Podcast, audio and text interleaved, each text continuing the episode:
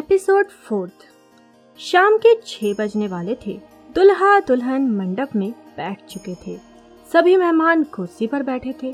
पंडित जी मंत्रों का जाप कर रहे थे और राहुल भैया के सीधे ही थोड़ी दूरी पर बैठा था, जहाँ से उसे सिमरन अच्छी तरह से दिख रही थी। उस वक्त सिमरन ने हरे रंग का लहंगा पहना हुआ था।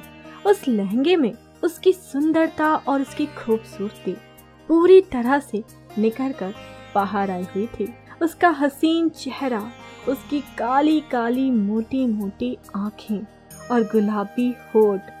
राहुल तो उसके चेहरे पर से अपनी निगाहें हटा ही नहीं पा रहा था। वो जब भी उसे देखता, उसका दिल जोरों से धड़कने लगता।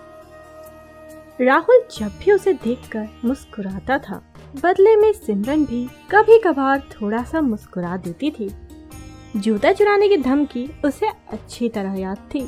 इसलिए उसने जूतों की देखभाल के लिए अपने दोस्त को जूते के पास ही बैठा रखा था और खुद इधर सिमरन पर नजरे गड़ाए बैठा था। वो जानता था कि अगर सिमरन भैया के जूते छुपाने में कामयाब हो गई तो फिर लड़कों की बहुत बेइज्जती करेगी। खास करके लूजर बोल बोल कर तो राहुल के प्राण ही ले लेगी। जब विवाह संपन्न हुआ, तब सभी उपस्थित मेहमान, रिश्तेदार वर वधु को चावल की अछत फूल छिंट कर उन्हें आशीर्वाद देने लगे। उसके बाद जब भैया मंडप से निकलकर अपने जूते पहनने के लिए जूते ढूँढने लगे तो वहाँ पर जूते थे ही नहीं। राहुल ने अपने दोस्तों की ओर देखकर पूछा हाँ भाइयों, जूते कहाँ हैं? लेकिन वो लोग भी नहीं बता पाए। कि आखिर जूते कहाँ हैं और ये जूते गायब हुए तो कैसे हुए? तभी वहाँ पर भैया की कुछ सालियाँ आई और जूते देने के बदले भैया से रीति रिवाज के अनुसार पैसे मांगने लगी उन लड़कियों में सिमरन भी शामिल थी। ये देखकर राहुल समझ गया था कि जूतों की किडनैपिंग हो चुकी है और किडनैपरों ने फिरौती में बिना पैसे दिए जूते वापस नहीं मिलेंगे। सिमरन राहुल की तरफ़ देखकर फिर से अंगूठे से लूजर होने का इशारा कर रही थी। उसके बार बार अंगूठे से इशारा करने के बदले राहुल ने उसे दो तीन फ्लाइंग किस दे मारी। इस पर वो शर्मा कर बोली, चल हट, पागल। ये लीजिए पैसे और मेरे जूते वापस कीजिए। भैया ने अपनी सबसे छोटी साली के हाथ में दो हज़ार का एक नोट देते हुए बोला नहीं नहीं, हम जीजू, बीस हज़ार से एक भी रुपया कम नहीं लेंगे। उससे पहले आपके जूते वापस नहीं मिलेंगे। तो आप हमें पूरे बीस हज़ार रूपए दीजिए। जीजा जी की सबसे छोटी साली ने बोला, भैया, इतने से ज़्यादा मत देना। हम बीस हज़ार रूपए से कम में ही बहुत अच्छे जूते खरीद लेंगे। सभी दोस्तों के साथ थोड़ी चेयर्स के साथ बोला राहुल ने। इसके बाद किसी ने जोरदार सीटी बजाई। और सभी दोस्तों ने एक साथ बोला हाँ भाई राहुल, सही बोल रहे हो। भैया, इतने से ज़्यादा बिल्कुल मत दीजिएगा। हम इसमें नए जूते खरीद लेंगे। आप लोग जीजा साली की बातों के बीच में मत पड़िए। हम निपट लेंगे अपने कंजूस जीजा जी से। भैया की एक दूसरी साली ने मज़ाक किया, लहजे में बोला, मोहतरमा साली जी, पहले ये मेरे भैया हैं, उसके बाद ही आपके जीजा जी हैं। इसलिए पहले मेरे बोलने का अधिकार तो है। मेरी प्यारी क्यूट साली जी। राहुल के बोलने के बाद वहाँ पर सभी उपस्थित दोस्त खिलखिलाकर हंसने लगे। अच्छा तो फिर आपके भैया के जूते नहीं मिलेंगे। आप उन्हें बोलिए ना, बिना जूते के ही चले जाएँ। इस बार सिमरन ने सालियों की तरफ़ से धाबा बोला था। कोई बात नहीं, हम भैया के लिए बढ़िया से जूते खरीद लेंगे। आप ही रखिए वो पुराने जूते। राहुल के एक दोस्त ने मजाकिया तौर पे बोला, इस तरह से कुछ देर मजाकिया नोक झोंक चलने के बाद, भैया ने अपनी सालियों की बात मानकर दो दो हज़ार के दस नोट उनके हाथों में रख दिए। उसके बाद वो सभी खुशी खुशी भैया को जूता ला कर दे दी। पैसे तो देने बनते ही थे ना। बस एक ही तो रस्म होती है, सालियों की। जूता चुराई की रस्म, जिसमें वो अपने जीजा जी से जो भी मांगे, वो जीजा जी को देना ही पड़ता है। दो घंटे बाद लड़की की विदाई की रस्म हो रही थी। लड़की की ओर से आए सभी मेहमानों और दोस्तों की आँखें नम थी। राहुल सिमरन की आँखों में झाँक रहा था, उसकी आँखें भी नम हो चुकी थी। आँखों से निकले पानी की कुछ बूंद गालों से फिसल रही थी। खैर, कुछ देर बाद लड़की की विदाई हुई। विदाई के बाद सभी रिश्तेदार अपने अपने घर लौट गए। विदाई में देखकर जो रोना भी ना चाहता हो ना, उसकी भी आँखों से आँसू निकल जाते हैं। वो टाइम ही थोड़ा ऐसा होता है। बारात वहाँ से ही अपने घर वापस आ गई दुल्हन को लेकर। दो दिनों में ही सिमरन से काफ़ी क्लोज आ गया था राहुल। उसके बाद, घर आने के बाद, राहुल सिमरन को बहुत मिस कर रहा था। वो मन ही मन कुछ सोचने लगा। अगर सच कहूँ तो उसका मुझसे बात करना ही मेरे लिए काफ़ी था। वो चाहे मुझे चिढ़ाने के लिए या फिर किसी और चीज़ों के लिए हो।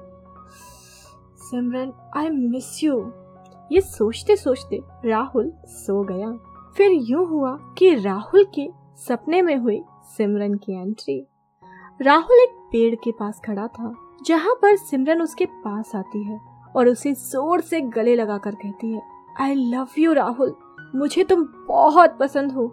मैं हमेशा उम्र भर सिर्फ़ और सिर्फ़ तुम्हारे साथ रहना चाहती हूँ। ये सुनकर राहुल बहुत खुश हो गया और उसने भी सिमरन को जोरों से गले लगा लिया।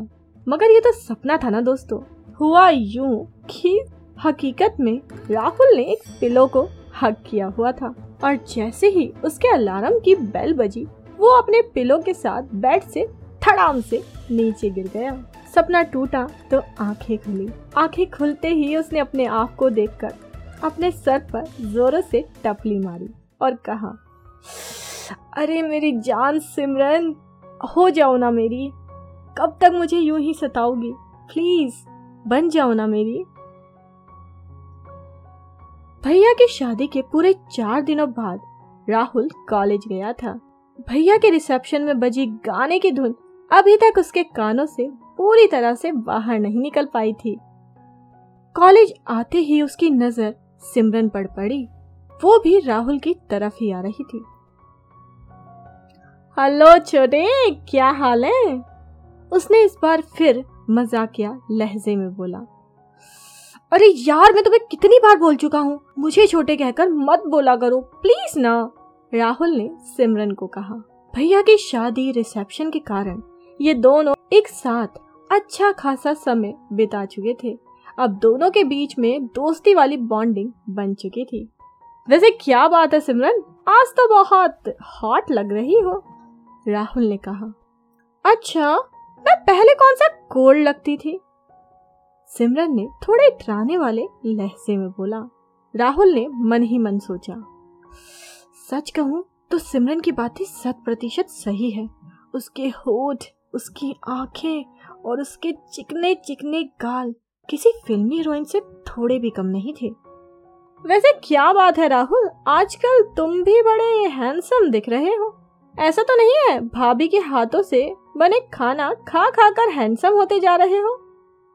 सिमरन ने फिर मज़ाक किया, लहजे में बोला, अरे कहा यार? भाभी तो आजकल भैया में बिज़ी रहती है ना। चाहो तो तुम चल सकती हो, मेरे घर मेरे लिए।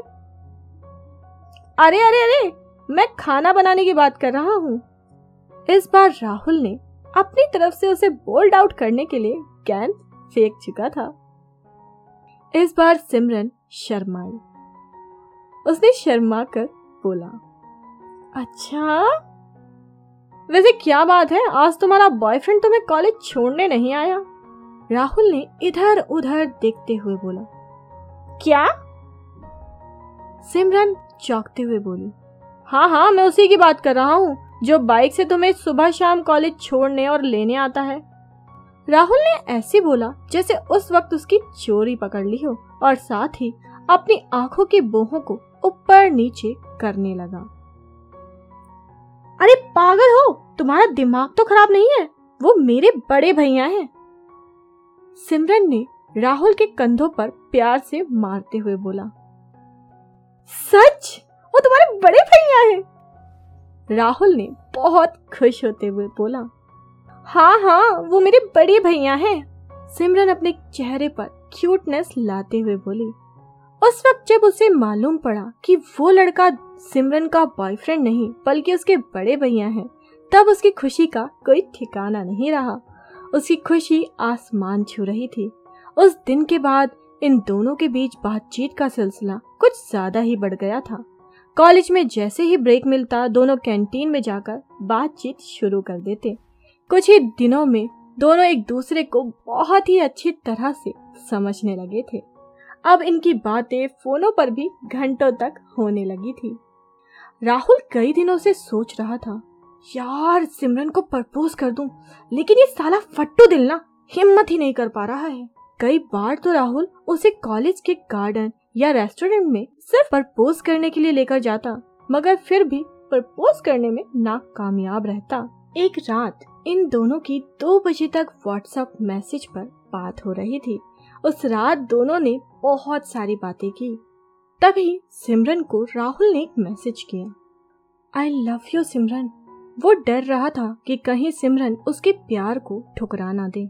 उसने मैसेज करते ही तुरंत अपना नेट ऑफ़ कर दिया।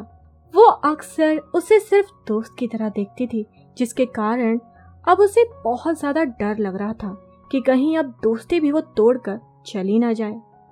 उसने पाँच मिनट बाद हिम्मत करके अपना मोबाइल डाटा चालू किया। डाटा ऑन करने के बाद व्हाट्सएप के नोटिफिकेशन का इंतज़ार करने लगा। अगले 30 सेकंड तक एक भी नोटिफिकेशन नहीं आया। व्हाट्सएप को ओपन किया और अपने सेंड मैसेज को देखा।